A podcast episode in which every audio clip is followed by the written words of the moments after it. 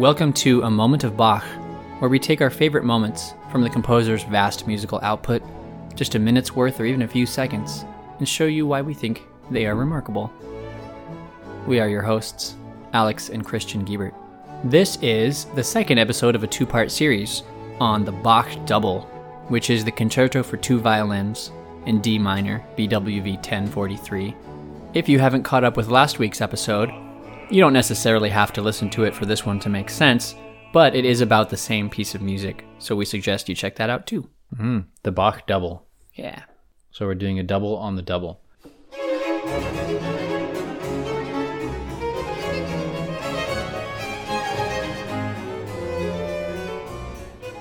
But first, everybody, we got to take a second to remind our listeners, or let you know if you don't know this already, that the organization which which has been kind enough to let us use their audio examples is the Netherlands Bach Society, and they are very they are a very special group.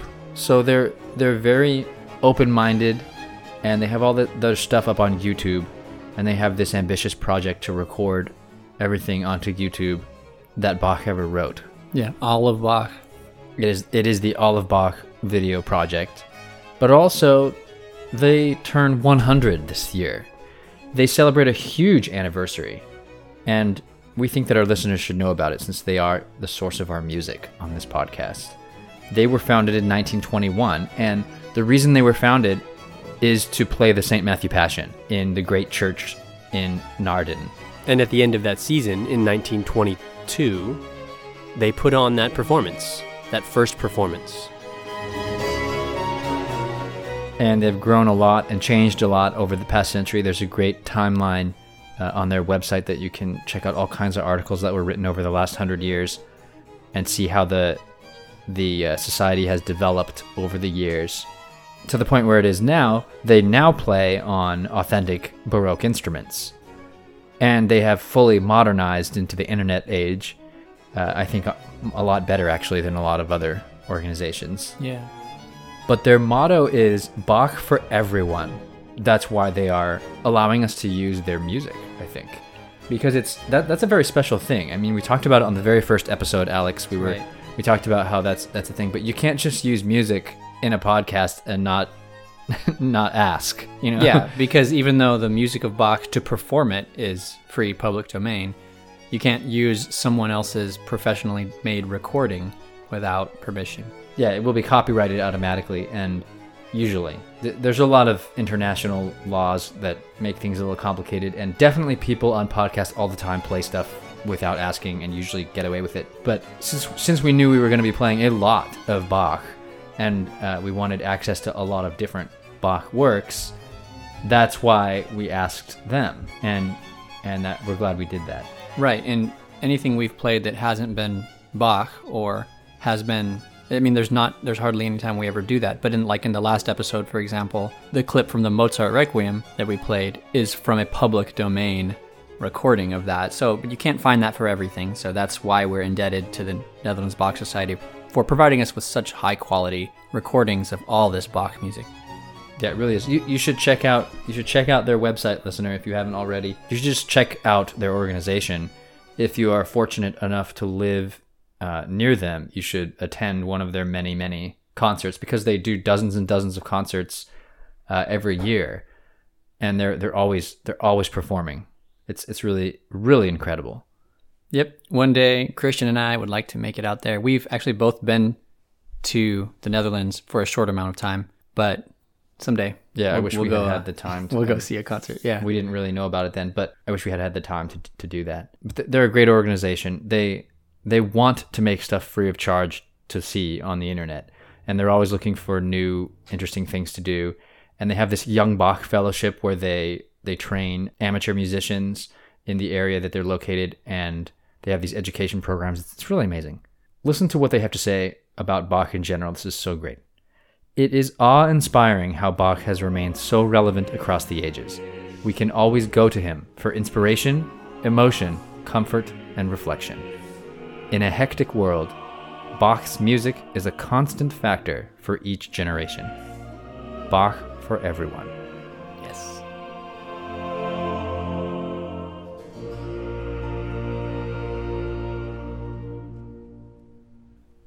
The Netherlands Bach Society uses period instruments. They did they haven't always done this. This was more of a recent thing, relatively.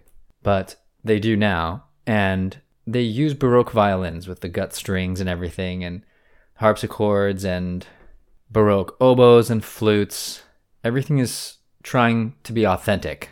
Of course, it's not just the instruments and the way they sound, but it's the way these people are playing, right, Alex? I mean, you can't, if you sit down and play a piece of Baroque music, even if you have the proper instrument, the notes actually don't say everything. Right. This is not the same anymore. In the modern day, when you or I write music and then notate it and then print it and deliver it to the players who are going to play it, they are expecting to see a lot of information. Dynamics, like how loud to play, when to grow, when to soften, how to articulate notes. These are things that are now notated. Right. And if if there are going to be any particular ornamentations, they want to see those written out. They want to see everything written out. You're not just going to count on them to figure everything out and do a little bit of ad libbing or improv, unless this is sort of a, in an idiom of like folk music or jazz where that's common. But in that case, there's probably less emphasis on being able to read notated music. Right. So we're talking about like the most, you know, the stuffiest situation of a concert hall kind of music, like orchestra music. You have to write everything out now. So then how are they performing this music of Bach where where his notes are a little bit more bare bones? How do they know how to decorate it?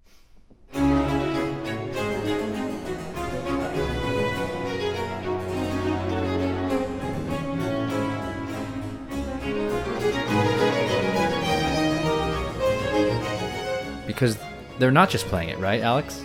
They're not. If Right. they're just playing the notes, it wouldn't sound right. It would sound incredibly stark and cold, angular, unadorned. So, what's happening is that they have all of this musical training in Baroque ornamentation because the Baroque style is one of beautifying and refinement and ornamentation. Just think about the architecture. This is I always like to think of physical features of a building. It helps me think about music because you, you can compare it to, to to a building.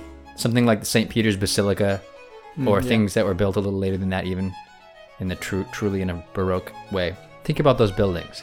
Every single wall is covered in some kind of ornamentation, some kind of embossing, some little little flourishes here and there that stick out from everything, you know. Hmm.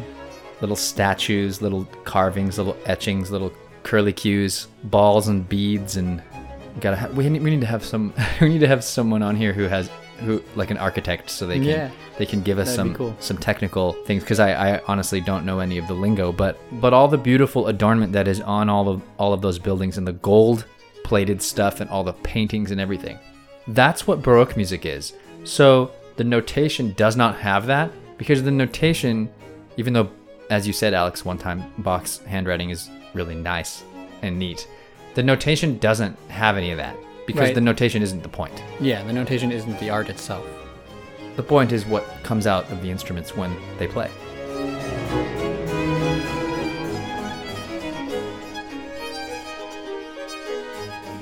And that's why the training of the people in this time period was honestly a little different. Now we, we have to read the music literally, and the composers are supposed to put some of that stuff in, most of it. Yeah. Well, and we're more specialized. Like a violinist today studied violin, right? A violinist then was also a composer, among a lot of other things. It was just it was a it was a really well-rounded Yeah. education. Everybody was composed. All the musicians were composers. Yes, this this is a concept that I, I think we've only ever talked about once, Alex. Yeah. But in that era, it's it was so different. I love I love it so much more because now everything is so specialized. Now Alex and I we went to some various universities and we met some people, and you'll meet someone in their major is cello performance, you know, Yeah. and like then they'll go and do a master's in cello performance, and they might even do a doctoral DMA degree in cello performance, and they will branch out a little bit in their ac- academic studies to study something, but it, actually not branch out, but rather dig in even deeper and probably study something extremely specific about bow, cello bows, or something you know mm-hmm. like of the of 1824 or like something like ultra specific mm, Yeah. and it's the complete opposite of how it used to be. It used to be in Bach's time, you had to do everything.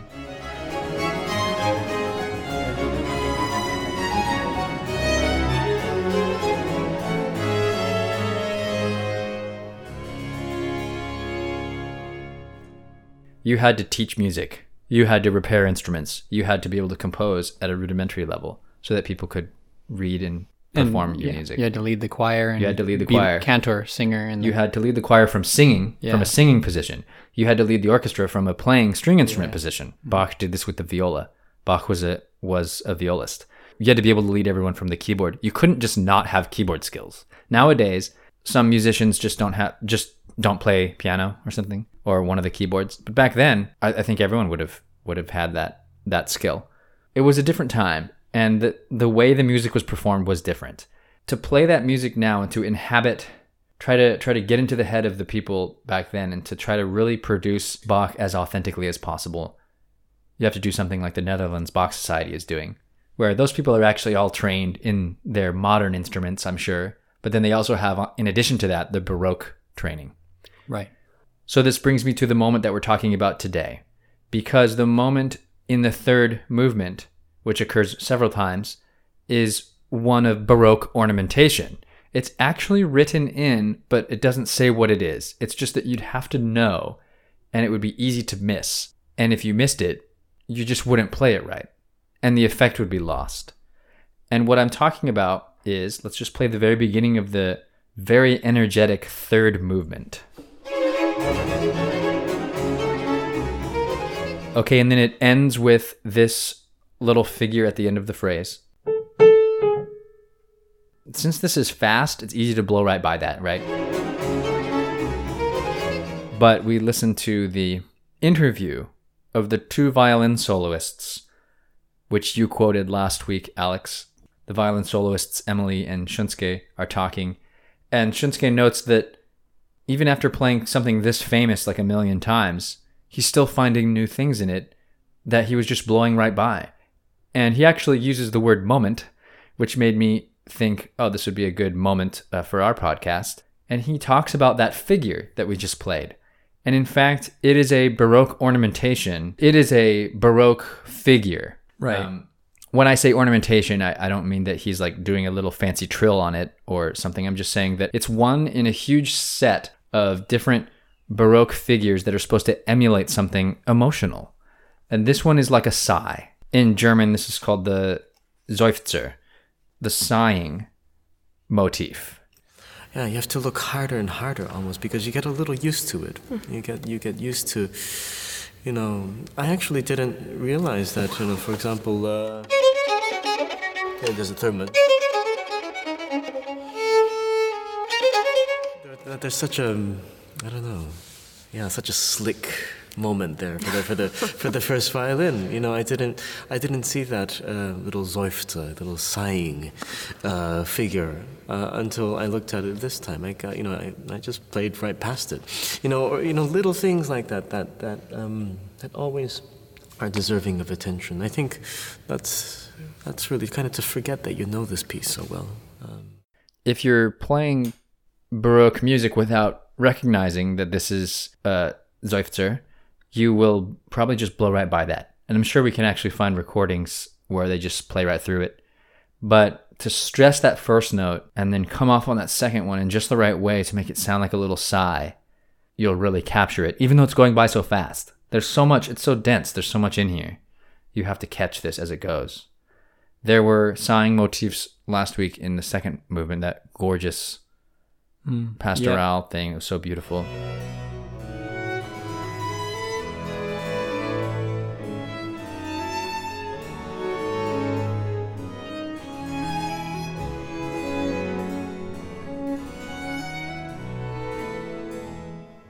Those things those things can happen slow and they can happen fast. But in something like this movement that's decorated so ornately with all these fast figures, it's not just the notes they're playing. Yeah. And that's that's where being a professional musician comes in with all its training, right? Especially if you're trained for a specific style like baroque performance practice. And what I mean is this. Yes, in a rehearsal, the artistic director will be able to help performers and and model things and say go like this. Da da da da da and then they do it. But also like 95% of that has to just be ingrained in the person anyway before they get to the rehearsal because based on their own experience right their own musical intuition because otherwise you would waste too much time in rehearsal because rehearsal time is precious as we conductors know. As soon as you've got a group of people in a room together who are ready to make music you don't want to waste their time. So Mm-hmm. that's part of it. And i've always said this to my groups that you know part of what we do is to teach them how to be musicians right? How to have this how to have the right intuitions on how to phrase certain musical lines and things like that. And then a lot of times if they're trying to if they're trying to overthink something that's happening then i'll just tell them to relax and use their own musical intuition and just mm. phrase it. And rather than even telling them how to do it i just let them do it and then if that doesn't work then i'll, I'll model something by singing through it and they can hear the the various um, ways i want to phrase something by singing through da da da dum, da da da Singing dum. is key, yeah. Yeah, and even if it's not, even if it's an instrumental ensemble, it still helps to do that. Especially if it is, I think. Yeah. I mean, this this comes up a lot with with both of us, Alex, is that we'll be directing an ensemble and they'll be playing playing the notes straight. And sometimes the source material is even maybe an arrangement of something vocal. And in that case, we have to just sit down, take a break from the notes from playing, take a break from playing, and just maybe listen to or sing it. Listen to the song that it was based on, or if it's not based on a particular song, like like this Bach example we have here, just still sing through the phrases with your voice and figure out, oh, it's a sigh. Bum ba It's a sigh. Of course it's called that. It's not it's not called like a violin swell. In German it's called a sigh. It, it mimics something you do with your voice, but more importantly with the character of your voice. It it's something you do during a sentence as you express something, as you're speaking or singing, or even emoting, because it's all this is all emotional.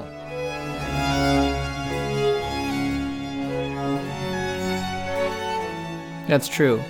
And that kind of brings me to one thing about the metaphor of music that I've touched on before, but not not in this particular way. And that is that a lot of the instrumental things that you hear in music can have a metaphor in in voice, right? It's it sounds like someone's singing it, if, especially if it's a lovely lyrical thing. But then something like this, where it's a little more rock and roll, and these notes are all over the place and they're fast, right? You mm-hmm. you wouldn't I shouldn't say you wouldn't hear this on a vocal line because this is a typical Bach vocal line, right? A lot of the cantatas and things have really fast and difficult things, instrumental style, right? That you have to sing. But I guess my point is when those things happen and when it's this furious, fast, intense music, it doesn't feel as much like someone singing it. And yet you have to bring out those moments like what Shunske Sato was saying. You have to bring out those moments of sighing, those moments of relief, and those moments that sound a little more humanistic because it brings out the contrast in the music when you do that.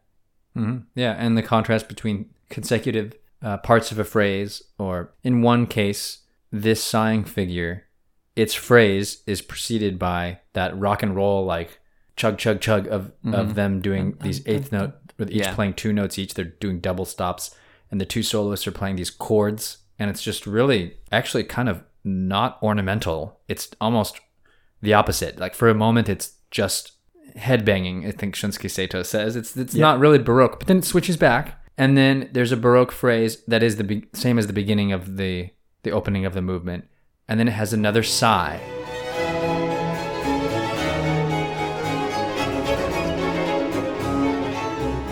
And these things all these things are all consecutive, and it's it's really kind of an emotional roller coaster if you think of it that way, and if you play it that way, you can easily hear a performance of the Bach double where they just play the notes because they understand it as a technical exercise that's really fun to play and hear because the because fast notes is exciting concert, you know. Yeah. But that's not what this is.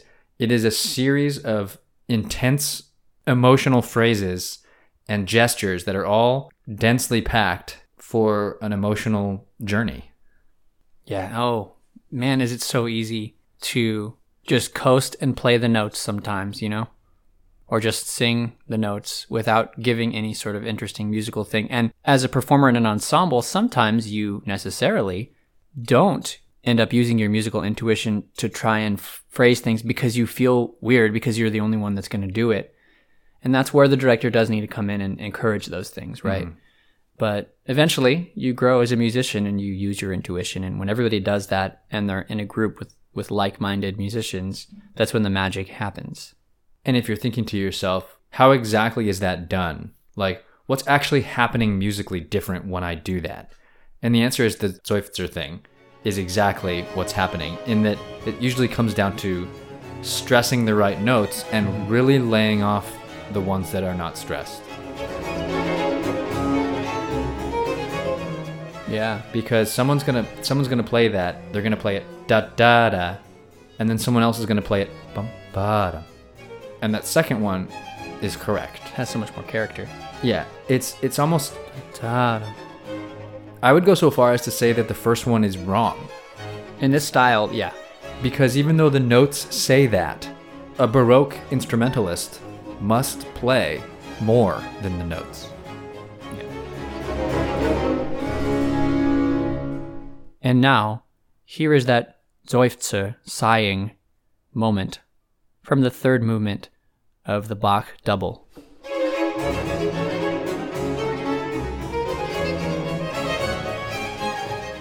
If this introduction to a musical moment has inspired you to hear the entire Bach double concerto, please see the link in the episode description to see its performance, led by Shunske Sato and Emily Deans of the Netherlands Bach Society.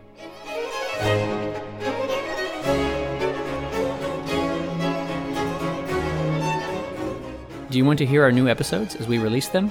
Find us on your podcast app and hit subscribe, and that way, every time a new episode drops, it will download automatically on your device. Thanks so much to the people who have been rating and reviewing us, especially on iTunes. That really helps other people find the podcast. If you like the podcast, please go on iTunes and leave us a nice review. And huge thanks to the Netherlands Bach Society for providing us with these wonderful audio examples. We, we really couldn't have gotten anything better, I think. Yeah. It's just high quality stuff. And also, congratulations to them on 100 years. Yeah, congratulations. Alex, what will we be talking about next week? Next week, we'll look at an organ work, the chorale prelude on Nun komm der Heiden Heiland, which is a tune you might be familiar with if you listened to episode 2 of season 2 or episode 2 of season 1.